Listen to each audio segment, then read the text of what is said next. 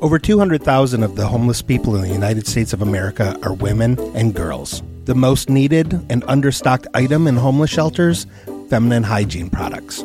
Joy Road Media is proud to tell you about the Clean Love Project. The Clean Love Project's mission is to help women and young girls feel clean, loved, and empowered by distributing clean love kits to alleviate their hygiene needs. Go to thecleanloveproject.org to find out how you can help. The Clean Love Project focuses on the Metro Detroit area, but it also distributes kits worldwide. If you are a female in need of a Clean Love kit, go to thecleanloveproject.org and request one today. Joy Road Media is a proud supporter of the Clean Love Project at thecleanloveproject.org.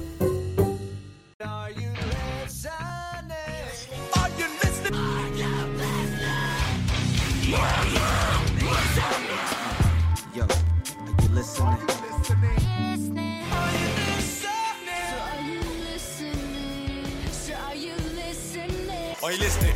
Are you listening? Are you listening? Yo, my G. Are you listening? Are you listening? Are you listening? You listening?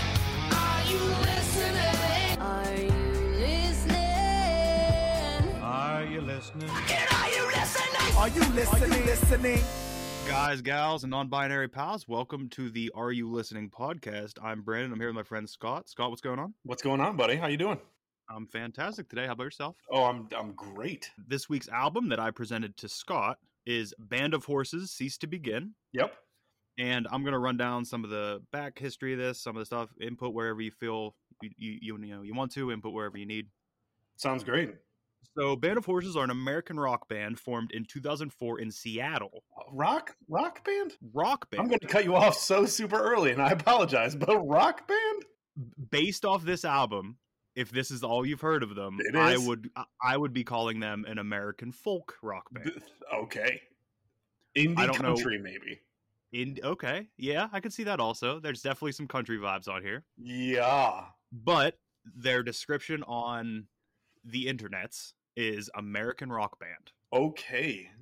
That that's a very wide spectrum. American rock band formed in 04 in Seattle by Ben Bridwell after the breakup of the band Carissa's Weird. Bridwell founded a record label Brown Records that released the first two Carissa's Weird albums. Okay. he eventually dissolved his label and then carissa's weird released their third album on a different uh, record company and they broke up very shortly after that in 03 following the breakup mat brooke who was in carissa's weird he helped bridwell learn how to play guitar the band was originally just called horses but it soon changed to band of horses because there was a discovery that a defunct band called horses featuring legendary actor don johnson Oh shit.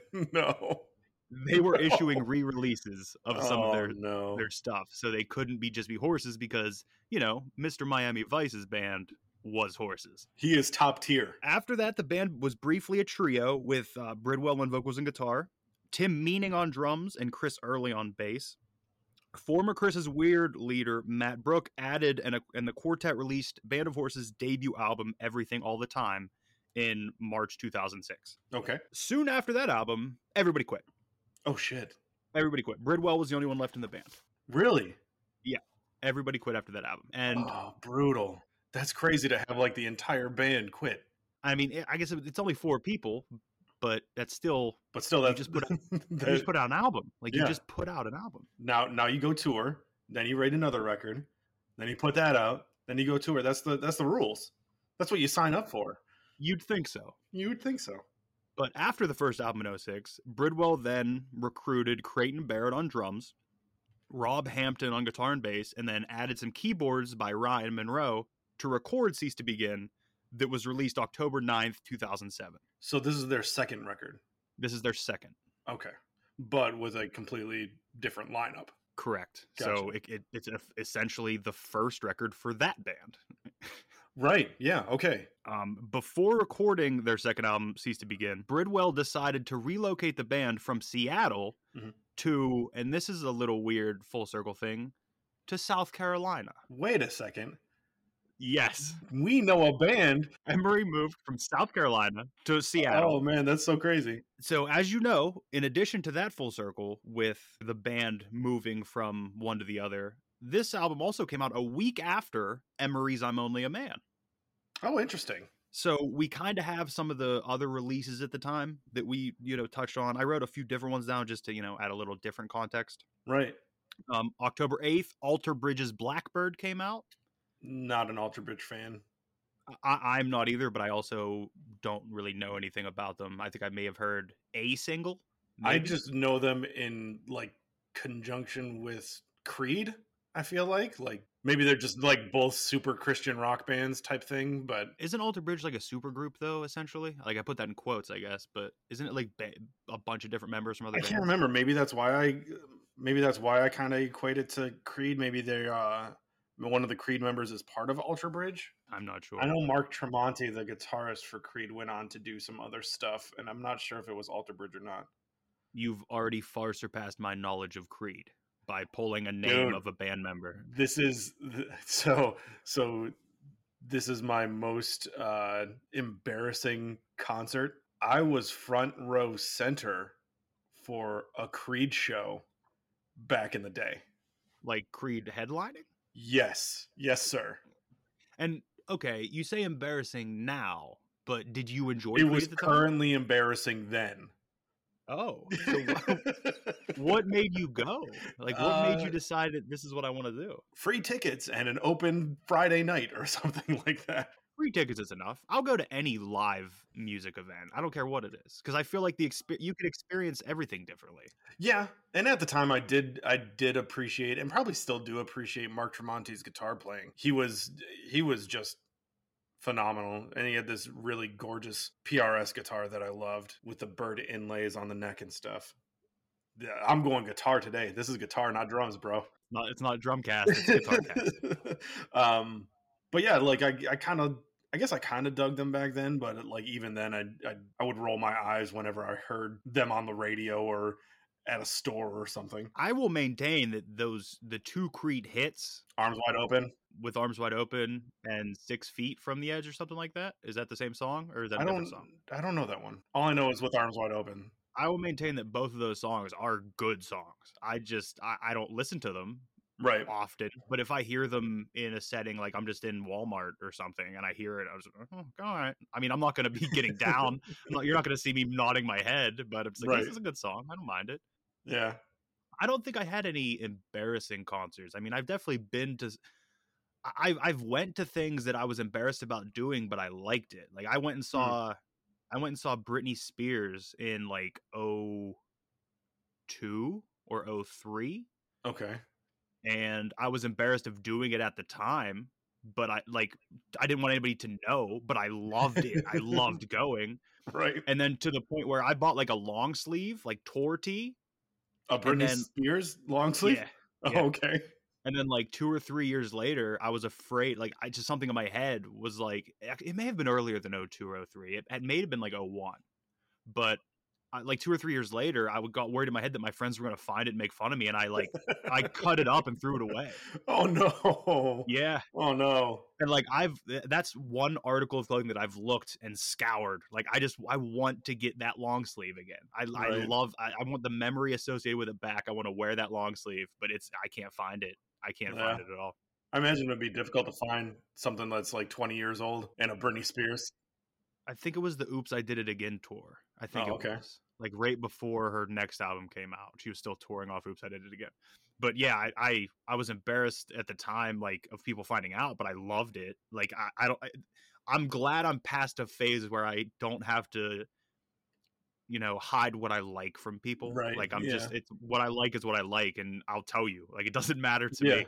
Okay, album. Oh no, I was I was going to talk about other things that released. I was talking about that. Yeah. October 9th, the Hives Black and White album came out. Other things that came out October 9th, we have Kid Rock's Rock and Roll Jesus. I know you grabbed that one the day it came out. No, sir. You've never listened to it? No, but I do own Devil Without a Cause because it was I know you do on vinyl, yeah. it was one of the first CDs with the parental advisory thing on it that I ever bought. I know the first one that I bought that had the parental advisory on it. What was it? It was Korn's Life is Peachy, and I bought it at a Sam Goody in the mall. And then I had to go and get a Sharpie from someone in the mall And take out the it? jacket, color it in, so my parents didn't see it. That's insane. That's Yeah. insane. because I think after the Kid Rock album that was parental advisory, my second one would have been uh, Mystikal's Tarantula. So oh, there you go. so uh, yeah, I don't I don't think uh, I don't think anybody in my life cared that I had parental advisory albums.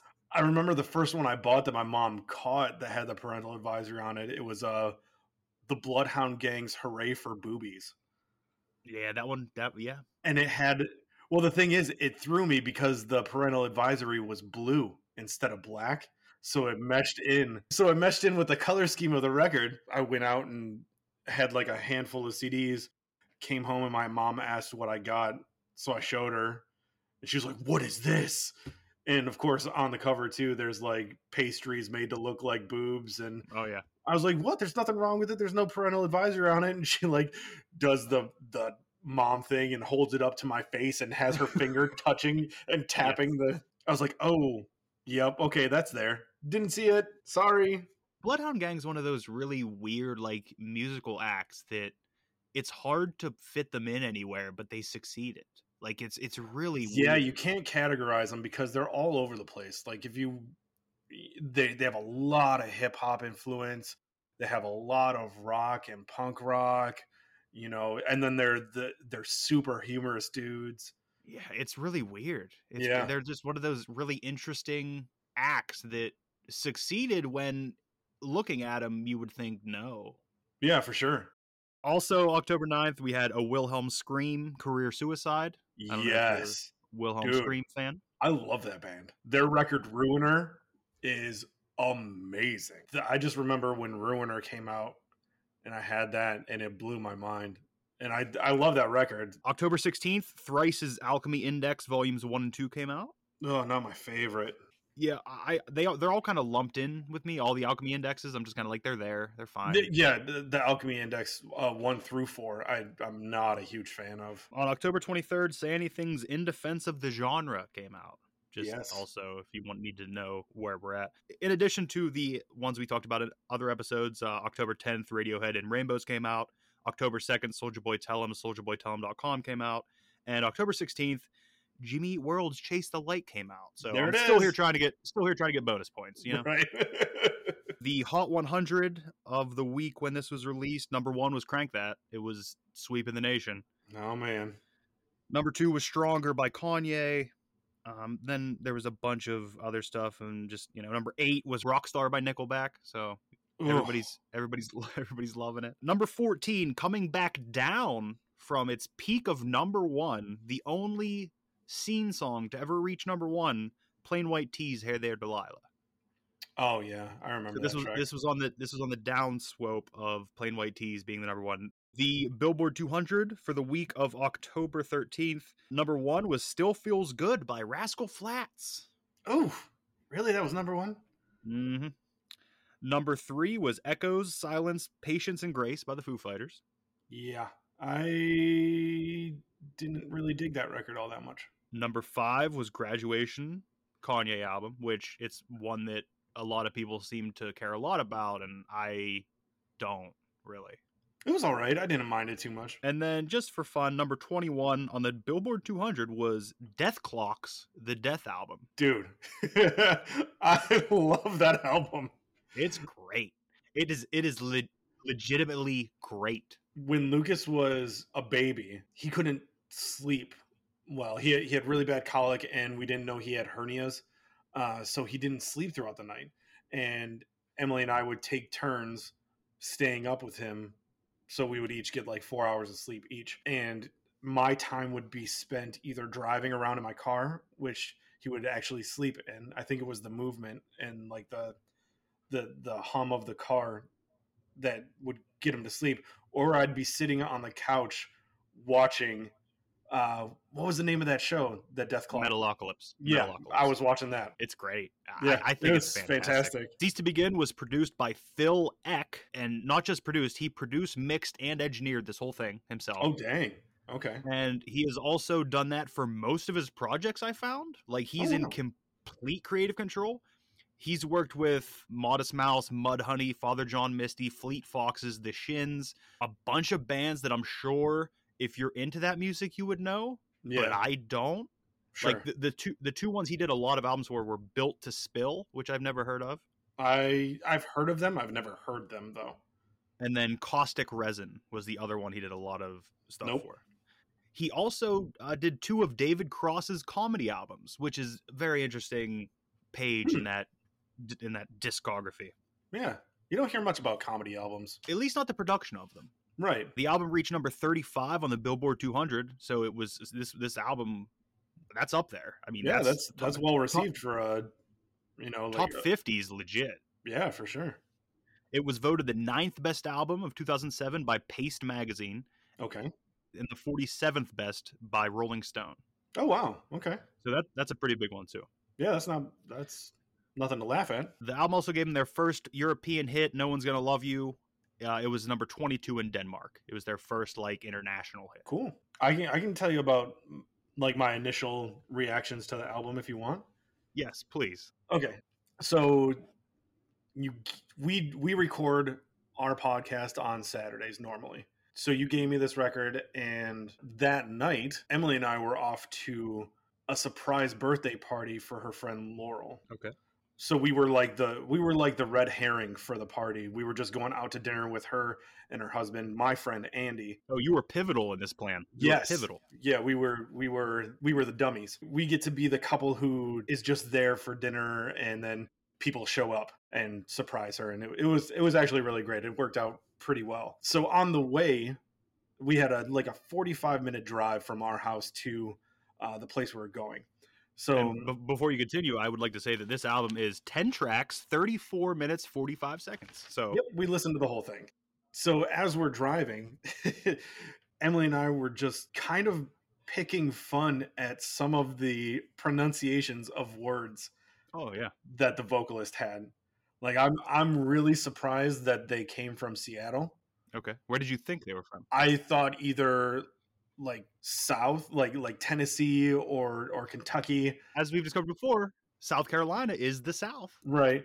Or I thought Alaska. Oh. because they fun family like fact uh we watch alaskan bush people and all these like alaskan survival shows type thing and all the people on those shows pronounce words really weird so so that was in my head and i was like wonder if these dudes are from alaska at all and then we just we didn't really i didn't really listen to the record. We just listened for words that were like that just hit us strangely.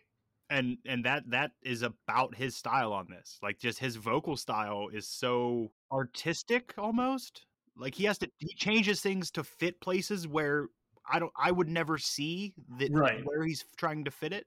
I can see that, but it, his voice is also in like that octave range that really doesn't hit me. Like it, it's not fair. it's not super unique where I'm gonna latch onto it, and it's not like in a register that I'm used to hearing.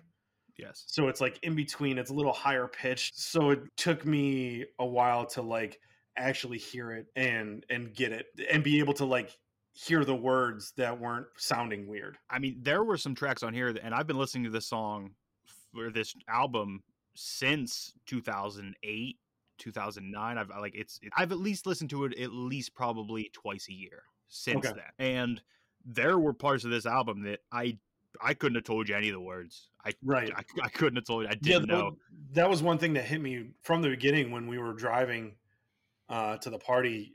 Like there was so so many words that I just didn't I didn't catch.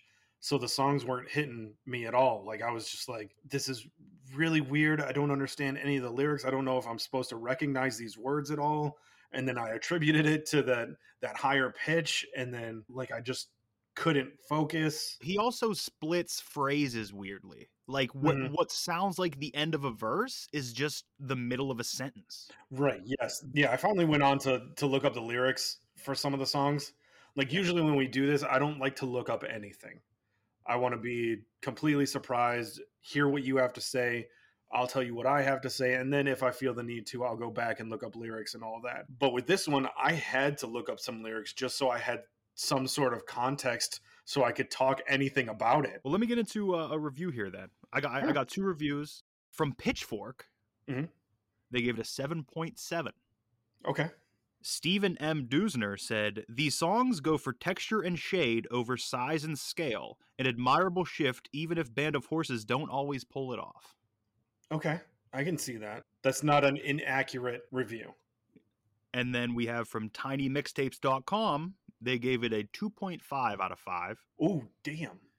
And Chris Norton said, This set floats along on a flat pulse of pleasantness with such ease it's hard to remember which track made you want to skip back. This is music to write term papers to. When the boys aren't. When the boys aren't treading water, they're treading a fine line between memorable and anonymous. Also somewhat fair. Yeah, I, I, I can't disagree with you know, yeah. you either of those. It's they're both correct. It's just let me let me walk you through my history with this album in particular and Band of Horses as a whole. sure. Had to have been around the time that Band of Horses' first album came out. Is when I I've talked about getting my first iPod previously. Yes. Well, before I had an iPod, I was of the tech savvy kind that purchased a Zune. Mm. I don't know if you remember Zune. It was Microsoft's attempt at taking out the iPod. It was a Microsoft product. yeah, I remember. I remember it coming out. I never had one though. It had a much bigger screen, and may- maybe me just being a contrarian, I was like, you know what? Fucking iPod, man. I need a Zune. so Yeah. I got a Zune, and on the Zune, preloaded was Band of Horses' first album. okay. Every everything all the time was on the Zune. First thing I did when I plugged it in, deleted that album. because I'll even, I'll even say now, like on paper, this is not an album that Brandon should like. right. On pa- like if you laid this thing down, you play this for somebody, this doesn't seem like an album that I would enjoy. I was going to ask you on this podcast if you are a country music fan at all. The the answer is kind of know. Like I don't go out of my way to listen to any country. I would Mhm. prefer to listen to other things other than country. I can get down with certain country. Female country vocalists I can handle. I don't like most male country vocalists. Okay. I was a Miranda Lambert fan for a while. Okay. Oh, hold on. Did she put a double album out a couple years ago? Yeah, I think so. It, it was on a list of like greatest albums of the 2010s, maybe. Oh, okay. And I was listening to albums through that list, just trying to be a better music, music, you know, person who appreciates music. And that was on there, and I listened to a full double Miranda Lambert album. Oh, Didn't wow. hate it. It was just kind of okay. I get it. Right. She did she did this like little super group with a couple other female country artists called uh Pistol Annies that I got into for a minute. Okay. Um yeah, not bad, but not normally what you would call a Scott record. and th- there's definitely some country stuff on this album. I I, I can Oh, wholly oh, acknowledge, oh, it, yeah. but I don't think because it's all in how it's perceived. So like the first time I heard this album, it was actually Tara and I were like just starting to like meet and like we were just starting to like hang out and we would like go for rides in her car. We would leave college because that's where I met her. We met at college Mhm. and we would leave like in between classes, each other's classes, whatever, and just drive in her car. And this is what she enjoyed. Like this is Oh, her genre. So it playing became kind of the soundtrack to my romance that like Sure, became the like became the the love of my life. This was the opening opus to that. Right. And a, and a lot of these songs so embedded in my head of just like the, the feelings of happiness, the the the the careless optimism almost. Like Sure. there's still there's still some stuff there, but like a lot of these songs are fairly optimistic. No, they're they're extremely optimistic. And then add to that that I had to tell her that I deleted a Band of Horses album off my Zune because it's not my vibe. But then like after that soundtrack and like having it so closely associated with her, I dove into it more and realized that we ha- that like there's a shared humanity behind behind everything. So I like I mm-hmm. felt like by understanding this album, I could understand her more as a person, which made Sure. me care more about her. So like this album is huge for me Yeah. and listening to it now i still a lot of those feelings are still ha- like every time i hear a certain track i think of just like riding in her car like there's a sunset we're both acting weird because we're uncomfortable we don't really know how to talk to each other but we're also like already perfectly fitting together. Like we're That's both awesome. comfortable but uncomfortable. I love it when stuff like that happens with music, and you can always go Yeah. back to get those. Like when you're Yes. jonesing for a feeling, you can just throw that on, and then you kind of get that. Yeah, I love that. no one no one's gonna love you was huge because like for a long time tara and i like didn't tell each other like i love you like we didn't say it it was like we were both kind of like oh i don't know we don't know when it's right and then that song playing all the time was just kind of like a a catharsis for both of us i guess like Okay. it would be on and like we would just like be driving holding hands or like standing somewhere Right. and it was just it was just such a beautiful moment i have so many beautiful moments packed into this Sure. I have a track by track rundown when we get to it. well i mean let's get into it that, that's that's the that's the first track on the album so And it's the first track on the album, yeah. Uh, so the one while we were driving on our initial listen, this is obviously the first track that comes up. Emily and I, I think we were at like a stoplight or something, and we looked over at each other and we're like, "Is there seriously only two unique sentences in this track? There's only two sentences repeated over and over and over yes in this like three to four minute song." And I was like, "Oh, this is gonna be rough." but this uh, this track also doesn't have the as much as the country twang. Like this this track kind of just feels like a, an indie rock song. this one Emily brought up. She said it reminded her that it sounded a lot like um, Galapogos by the Smashing Pumpkins off of Mellon Collie and the Infinite Sadness. I, I'm sure somebody will get that reference. I've never listened to the Smashing Pumpkins. Oh man. oh man. Okay. Not not a single Smashing Pumpkins record. never a record. I'm sure I know their hits. I'm like, sure you do. Hit or two, but no, I've never listened to a full Smashing Pumpkins. Oh, I, I told you oh, if, if you take if you take most things from, let's go I, I keep forgetting how much younger you are than me. let's go 1985 to about 1997 I- basically anything within there i'm blank on Yeah. Okay. Be- because my parents listened to older stuff so i got a lot of that rock stuff from my dad and my mom listened to some 80s stuff that i got from her and then i listened then once i started like getting interested i figured it out and i've went back and like found some things here and there but mo- for the most part it's it's blank I don't know if Mellon Collie is the one I want to hit you with because that's a double album. Maybe I will bring it to you. We'll do a double album episode and we'll run Okay. for three hours talking about it. love, love to hear it it. love, love, love to hear it. Okay, so after the first track, what's the second track? Give me, give me what your your, your second track. Uh, Ode to the LRC is the second Okay. track. Ode to the LRC. So Yep. what do we got for this? Because there's definitely some some country vibes in here, a little There bit. is definitely country vibes. Uh, this was my first. Is this a country record reaction that I got? I, I wrote. I felt like they were trying to convince me that the world is such a wonderful place, but I Your negativity didn't help this song. I really loved the Lottie Das though. Oh, okay. I did. Like I got into it. I was like, la di da. It was great. Ode to the LRC is Tara's favorite track off this album. Okay. Yeah. And and I'm gonna be honest though, like listening to this, you know, with my experience with Tara and then diving into it year by year, I don't think I ever heard the countryness because to me, it's the type of music that they are playing anyway, like the indie type Sure. rock stuff, which Yeah. I don't listen to at all. Like I just I really don't. I didn't, and like now it's minimal. Mhm. Um, I, I just I just assumed that that's kind of what they were. But like now, the the more I get associated with different genres and different types of music, and I know it's a rough game playing the genre game. It sucks, but I do hear it now. This was the first track that had those weird pronunciations on some of the words. Yes. Like the the way he said dog hmm reminded me of was it Lock, Stock, and Two Smoking Barrels where they were saying dog or dag. I can't remember what movie it was for that that uh, Brad Pitt would say that. I may have not known it was Dog until like two years ago. So I Yeah. listened to the, I listened to this album for years, not knowing it was Dog. Yeah, and then uh, the way he said murder and the way he said hell, like I wrote down those Oh. words were just I love the murder. I love the murder. yeah, Trying to murder. yeah, it was just so weird. I love that. That one gets me. Uh, Ode the, oh, I will tell you, Ode to the LRC is my second favorite track off this album. Okay, uh, it is not on my top three. Let's go to three. What's number three on this album? No one's gonna love you. the The third song, and one of your one of your favorites, I imagine. It is my number three favorite. Okay, um, the guitar with the delay on the intro was super dreamy. I kind of I kind of dug that. Yes. Um, I wrote down what a great little love song. Possible top three. I loved the lyric "We are the ever living ghost of what once was." There's great moments in here. Like I Mhm. feel like even if somebody doesn't get down on this whole album, they will find something in it.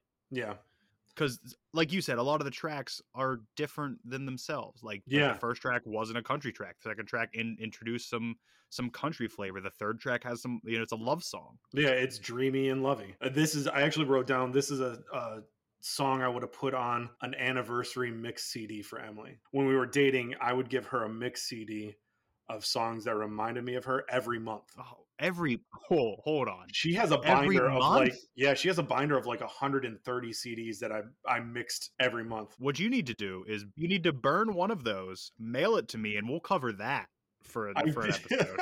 I could, I could. like Um, the the 46 month anniversary. 40. I'll write it down. I'll write down 46 month, and I guarantee I could find it. so has that stopped? It did after. I think I did it up until. I, I don't want to lie and say that I did it up until we got married, but it, it went on. Like there's 130 CDs she probably has, something like that. Like it went on for years. And can you confirm no repeated songs? No, because specifically there are repeated songs at the end of each CD. I made it. I made it. I made hidden tracks. Okay. So I gave her 13 is our number. We we met July uh we met July 10th, started dating the 13th. 13 has always come up in our in our relationship. We were married on October 13th. It's a thing. So each CD is 13 songs long and then after the first year, I put a 13 second quiet like silent track and then a hidden track after that. So and then the second year I added another song to the hidden track list. And then the third year, a third song, and so forth. It's always 13 songs with a few hidden at the end based on what Okay. year we were together. But those hidden tracks were always the same every month. Oh, okay. They were like our songs. That's incredible. That's awesome. So this is this song would have been if I was still doing them now, if I was still doing those CDs, this would be on one of those CDs for sure. But no, this is my top song. When I like think when I listen to this and thinking about like what you would think, Mhm. um, I thought you would enjoy when in the first track in Is There a Ghost when it was like gearing up, like when I loved. I loved that, but the repetitiveness killed it Yeah, for me. understood and then i knew this one would be either like extremely hit or miss like i th- I, I thought that you're either going to really latch on to this love song and Yes. you know This is extreme hit for sure. i'm very excited because it's a very it's a it's a positive love song like It it's is. a happy thing i'm glad to hear you're latching on to something. I really am that kind of guy. like I'm a love song kind of guy. I just don't get into the overly positive stuff usually, but this one, yeah, this uh this is a great song. It's it's amazing. I saw um on YouTube a kind of acoustic version acoustic live version they did for some like radio show Yeah. and it was phenomenal. Like the the singer and the guitarist played, and then halfway through the song, some dude came up with a mandolin and like just had Oh, these that's little beautiful. had these little notes that came out of nowhere and just added. To, dude, it was it was gorgeous. If I can find it, I'll send you the link. It was great. did in this video did ben bridwell look exactly how you expected him to look I expected him. Yeah, actually, I was gonna say I expected him to look a little rough with some crooked, messed up teeth, a full on beard, and yeah, he he meets that he meets that vision I had. Yeah, it's like anytime Tara and I are anywhere and we like see a guy with like a really long beard, just kind of mm-hmm. wearing like, you know, the clothes you would expect like an indie guy to wear. Yeah, It's always like, hey, look, this guy's playing Band of Horses. Like every time. All right, what's the next track? What's after No One's Gonna Love You? uh, Detlef Schrempf. Debt Left Shrimp. Yeah, Yes. the only note I have about this one is uh, is this about the '90s basketball player? Yeah. I I, I, I- I can't answer that because I don't Yeah. know either. But Uh, and then I have written down that the way he says "any other way" was one of those things that Emily and I was was laughing about. Any other way? I think a lot of those like vocal stylings, I guess we can call them. I Yeah. I, I I like them because I think it's I w- I'm not expecting any of them. Like it's Sure. it's all every time it happens, I'm like, oh, what? Whoa, what was this? What happened over here now? Yeah, And I I really like a lot of those vocal stylings. it just hit us as, as strange and funny and like Yeah. very country sounding, and I did not expect that from you as a record for me to listen to for the podcast. Yeah, that's fair. Yeah, I was I was thinking after I gave it to you and like listened to it the first couple times, I was like, oh yeah, this is uh, this can't be what he's expecting. This yeah, can't no, be what he. it wasn't at all. What were you expecting? I know you didn't really have any context for Band of Horses, but like just the name, album title, uh, based off the cover. What were you expecting going into? I really didn't know because I know you're not a huge indie guy. hmm I know we've never really talked about country music at all, but I never expected you to be uh, a country music fan. Looking at the cover, it reminded me of a Bouncing Souls record. It's the same color scheme, and it looks like the Bouncing Souls logo face guy is coming up like a moon out of water. So it looks almost exactly alike. So yeah, I didn't know what to expect. Band of Horses kind of threw me off because I kind of felt like it was a country thing, but I didn't expect country fr- coming from you. Yeah. So yeah, I didn't really know. And then I heard these first couple of tracks and I was like, what the heck? This is this is not what I expected at all. I think to me, it's it's always been folk in my head. Like it's, Sure. it's not country. Like they're more they're more folk, and I don't know how I don't even know where I draw the line in my head or where the line is drawn between folk and country. That is a strange line. And maybe it's the because I think the vocals are probably more country leaning, but maybe the Maybe, the music isn't. instrument, yeah, Yeah. I give you that. There's no real twang in the guitar. There is later on in the record, I feel like. It's, I, But I, at there's, this def- point- there's definitely on the last song. Yeah, the last song, yeah. Um, but at this point in the record, there's no twang in the instrumentation, just in the vocals. So that's, I guess, yeah, that's where we blur the line between folk and country, or indie country, or alt country, or whatever you want to call it. The, the the genre game is a wild game. Yeah, especially for bands like this because there, there's no definitive hardline genre that you can place it in. It's just a mixture of, like we said, indie, country, folk, whatever, um, rock. Yeah, that's why they're called an American rock band. Exactly. I didn't realize it until I was talking with our friends Laurel and Andy. Uh, I had heard Band of Horses previously, but it was, Was only it The because Funeral? they were on. Yes, it was the funeral, and apparently it was on like Scrubs or something, uh, a Yeah. TV show. So that would have been the only song that I had heard, and it would have been a short clip of the song on in the background of a sitcom. And the funeral was on their first album. Okay, That was so that, was, their like the hit from their first album. Sure. And I I can't even pick that song out. I, I wouldn't be able to even if you told me. I didn't go back and listen to it yet because I was trying to keep pure for this record but i do i do plan on going back and listening to the funeral just to see if it if it strikes anything with me you know if i can remember it at all Uh, what's the next track on this album? the general specific is the next one uh, which i wrote down as very lumineers vibe like obviously i think the lumineers came after this after band of horses but that's what i got first reaction when i was actively listening to the record that's the first reaction i got to this track. And then it's another another weird pronunciation of some words like bender and december. He really likes to pronounce those ears like december? I can't even i can't even fake it. I don't even know how to do it. I've never listened to Lumineers, but this is my favorite track on the album. i oh is it? Okay I, I told you at the end of last episode that Tara and I were going to like look at fall foliage and, and shit. yeah mhm. And while this, while this was playing, "Oh to the LRC" came on, and that's when she said, "This is my favorite track." She said, "What's your favorite?" And I said, "Oh, it's General Specific." And she and she looked at me, she's like, "You love that song?" And I was like, "I do. I that's so I can't I can't pinpoint why, but that is my favorite. It's my favorite Band of Horses song. I love It's- that track. it's my number three Okay, it's on the list. What's the next track? the next track is lamb on the lam in the city Yeah, instrumental. And I wrote that it took me longer to write this than the song lasted. Dreamy little interlude that could have just been an outro for the last track instead of a standalone. or an intro to the next one. Like it Yeah. could have been. But but I if it was an intro, I would like whatever track it was the intro to less.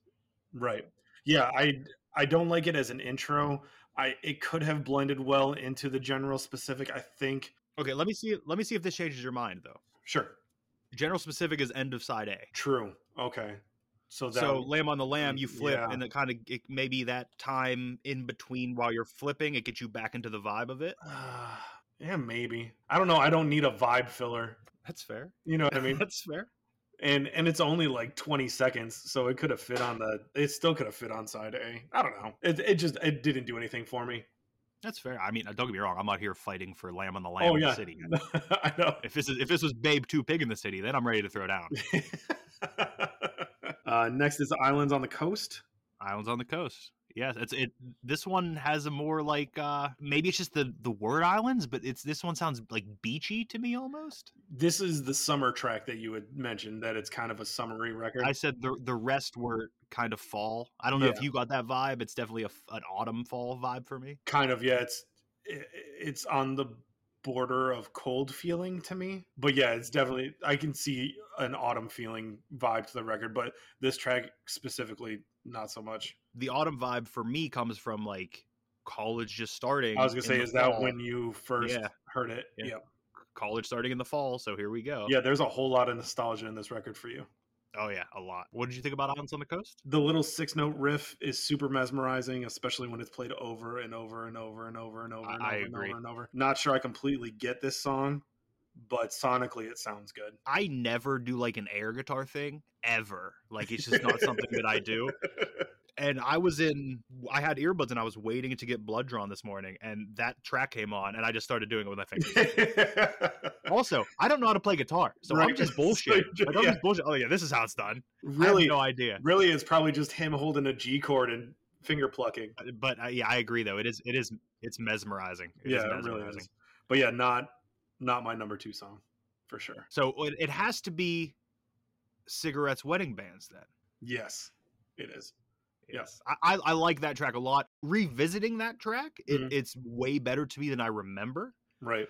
the The whole back half of this, like side A, to me is is I love side A. I think Mhm. the, those five tracks are that's probably my favorite band of my probably my five favorite band of horses songs. If I'm being honest, like those Okay. the top five. I got you. And then I had to I was just actually revisiting the the side B on vinyl before we started recording, just because I was like I I don't have as much built into this. I don't know if that's like my music ADD before I was listening to full albums. When Mm. I would like hit play, I get halfway through the album and I'd be like, all right, all right, I got it. I still like a, a lot of these tracks, and that one definitely came back to me, and I was like, that's a really, I really enjoy this track.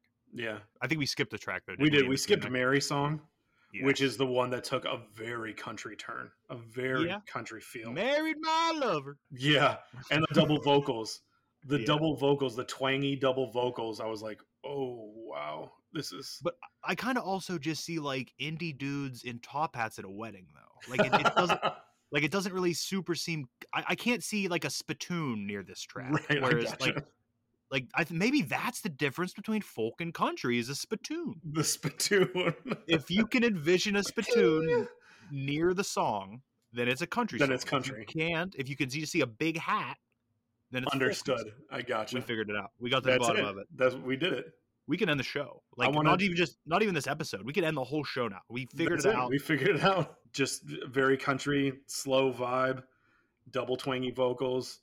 This was the the country turn, like for sure country turn or folk, because there was no spittoon that I saw. But then uh, the next song is Cigarettes, Wedding Bands, right? Yes, I I just wrote that it's I dig this song a lot. Top three for sure. But I feel like it lets up of the country a little bit. Like It there's still some I it, think that's why I like it. it's absolutely sandwiched in between Two very country songs. Two songs that could be on country pop radio. Like Right. it's just it's on there.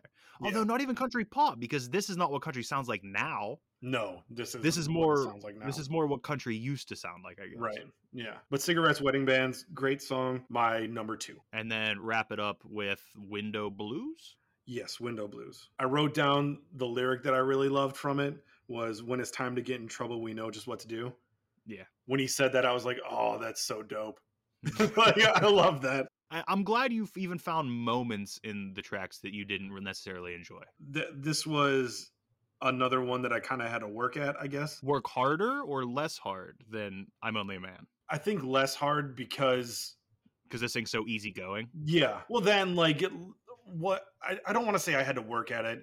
I just had to get in the right mind frame for it. That's fair. I, yeah, I don't know what kind of palate cleanser album you would have had to use for this. Maybe I- like a, a a behemoth. I was gonna say I'll I'll tell you what my record of the week was, which was the palate cleanser for it. But but yeah, I just had to get into the the folk country mind space to get this. Yeah.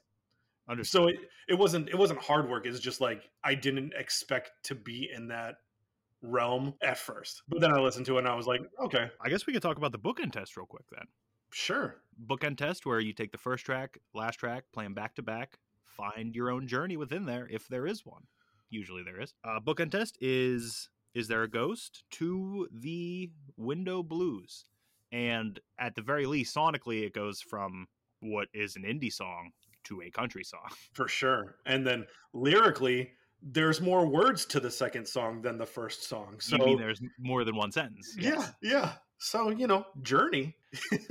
and and I I do see it as I see the final song as more of like a, a punctuation on this album sure. because it, it opens up with like it seems like it's going to be something and then by the time you reach the end it's something different but i i felt like it did evolve within to get there yeah. like throughout the album yeah. and then the final track is like and i don't want to say an exclamation point because that's too loud for band of horses they wouldn't use an exclamation point right. they would use uh, uh, maybe even a period is too loud for them like i think like a nice semicolon would be good just a nice a nice quiet punctuation in there For sure.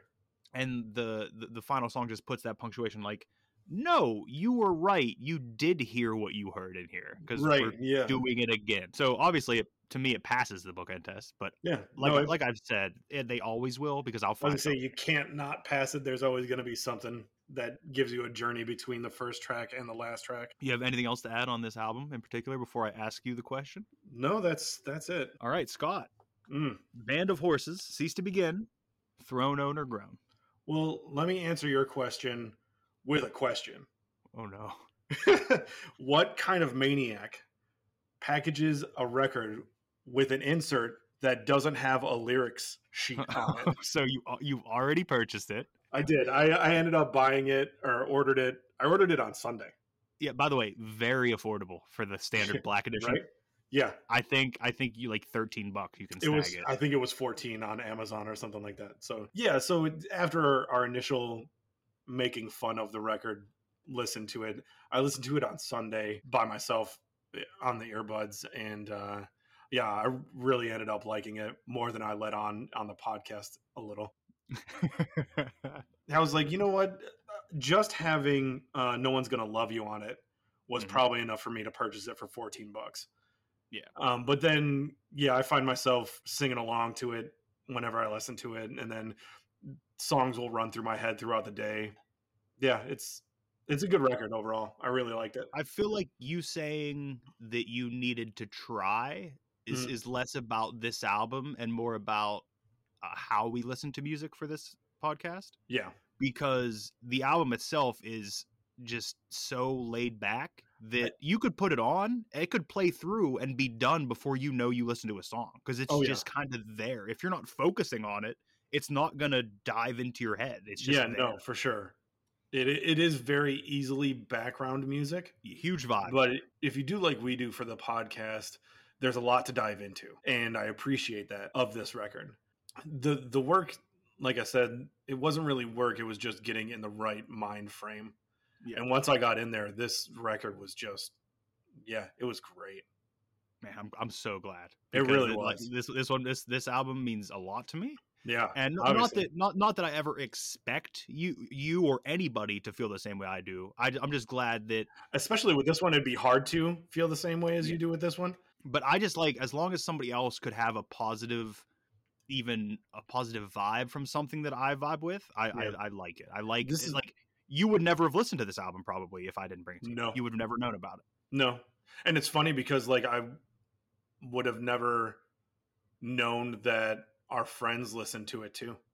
Our friends Laurel and Andy, I, I never would have brought up this band to them, and I don't think they've ever mentioned the band to me or Emily. And it's just funny that we can be like, "Yeah, yeah, Band of Horses, man, wow, So just to put a bow on this, Throne Owner Grown, its own. yeah." It's its own, uh, only because when I'm in the country or folk mindset, I have one in particular that's a throne that I can Okay. put above this that I know of that I'm going to give you uh, later, not this week, but it's very close. The one thing that would keep it that that's keeping it from being a throne is that first track, dude.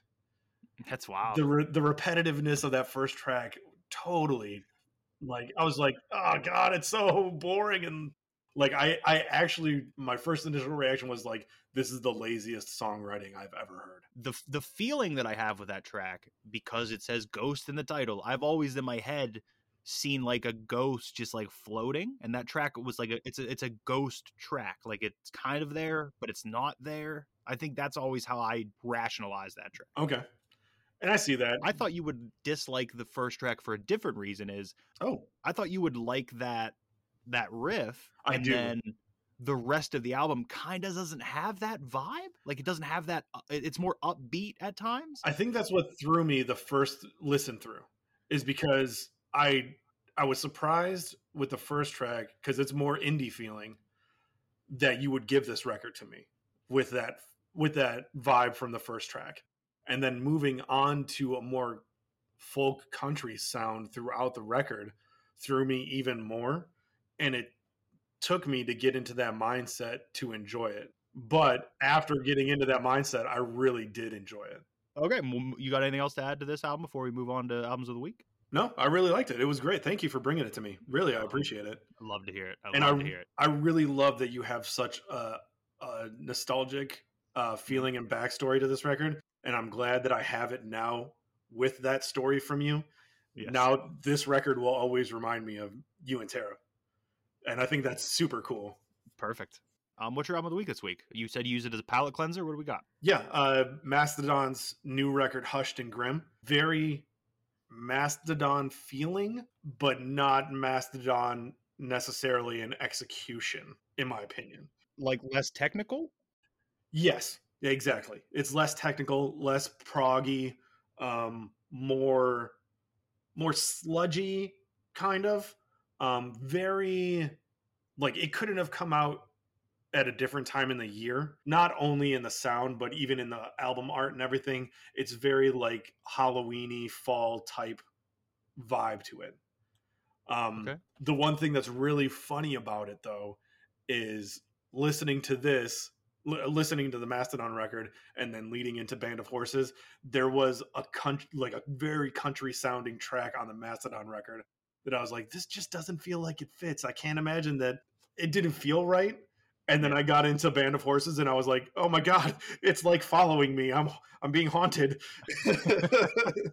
but no, uh, it's it's good, but not my favorite Mastodon record. Yeah, what's your album of the week? My album of the week will not be Limp Bizkit's new album. Still sucks. I, I liked it. Like I can't. I, I can't say that I disliked it. But there's just some stuff that I was like, that's a weird choice, and that's a weird one to go after. If you can take every track off that album out of the context of the album and listen to it as a single, somebody will enjoy it. I got. But when, when it's within it, it's it's it's a whole thing. I've never been a big Limp Bizkit guy, so I don't know.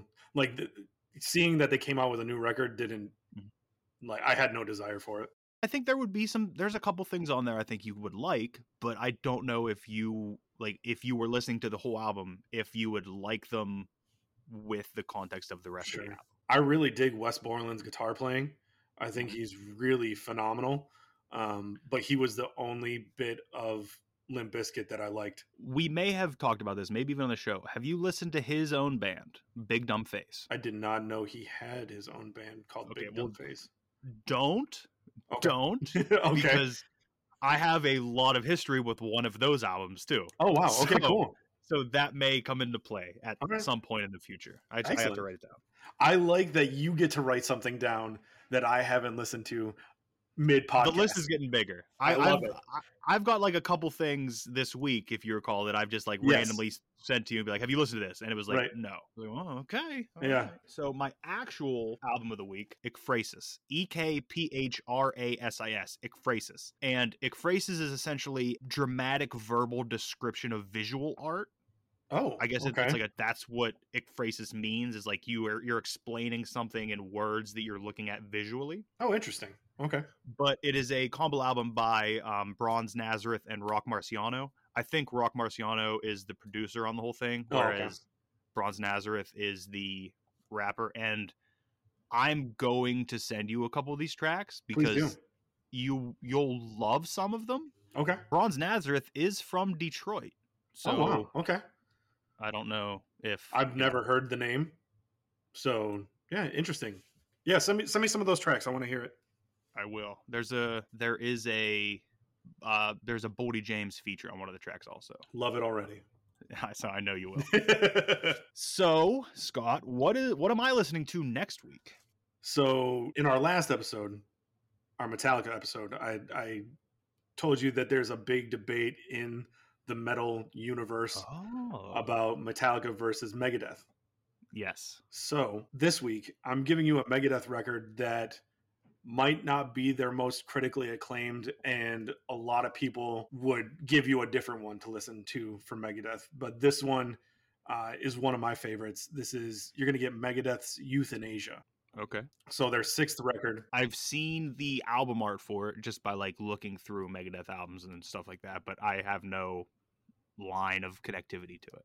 Perfect. There have been re releases of this record. So when you listen to it, you'll listen to, um, I believe the first track is Reckoning Day. And you're only going to be listening to through um, Victory is the last song. Sounds good. So I'm excited. I've also discovered that I think this Band of Horses record will be my palate cleanser for a lot of stuff. I feel like it should, especially stuff that I'll give you, because there's Yeah. there's only one record that feels like this that I have on the list for you, which I said is like my throne country folkish feeling type record. So I'll let you know when that comes up so you can have a different palate cleanser. But Yeah. this Band of Horses record is a great palate cleanser for like any metal, punk, hip hop type regular stuff that we talk about. Because if nothing else, it'll at least clear out your mind. Like if you're not focused on it, it'll just clear it out. Like Yeah. you're fine. You can throw it on in the background and just be like, okay, I'm ready for whatever And I think this is the first time I was conscious of listening to it where I was like, yeah, because you talk about palette cleanser records, and Yeah. I, like I said, I listen to so much shit that I'm just I go vibe from vibe, like I just jump from vibe to vibe all Yeah. the time. But I, I was I was listening to this with the intent of like questioning, is this a good palette cleanser? And I I, I think it is. I think it is too. I think it's. I was gonna say I think it's phenomenal for that, but I think it's a, a great record, hands down. Just period, it's a great record. I, like I said, I'm gonna I'm gonna go back and listen to the first one just out of pure curiosity. Um, Yeah. For the track, the funeral, but I don't know. Maybe I'll maybe I'll look into Band of Horses some more. But this record was good. I might send you a single or two off like one of their other albums I listened to that I liked, but I'm you know I, I don't it, I don't expect you to go and dig into the whole albums. Right? You got anything else to add before we wrap this thing up? No, I don't. I'm I'm super stoked for you to listen to this record though. I'm excited because I, didn't know what vibe I was going for this week. But yeah, I guess that's it. Uh, follow us on Twitter at AYL Pod. Yes, uh, I forgot to mention that last week. Also, the pod's up on Spotify as well as Google Podcasts now, so super stoked about that. Still working on the Apple Podcast situation. I don't know how that one's going to work out, but so far you can follow us on those two platforms, and I'm super stoked about that. So Yeah, interact with the Twitter. Tell us tell us albums you think we should listen to. We'll, we'll start a list. I don't think we're going to be diving in, like to those right away, but Probably because I think because we have a lot of albums to give to each other. we really get do. Uh, we we have had one mention of a record from somebody else on the Twitter. Really appreciate that. Shout out to Stick. I'm cutting that out. uh, don't know how soon we'll dive into that record, but, But it's on the it's on the list. thank it's you for yes, thank you for putting something on the list. it's Very on a separate list. It's not on it's not on one of our lists. It's on a separate list. Let's just make that clear. But yeah, I mean, if that's it, yeah, that's um, it. So Megadeth Euthanasia next week. Scott, thank you. It's been Thank a you, brother. always. Love you, man. I love you too. And uh are you listening? Are you listening?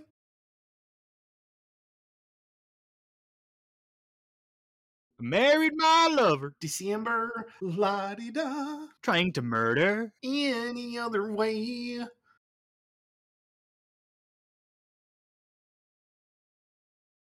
And now he has passed. So in my head, like, is there a ghost in my house? Like, is Tim here?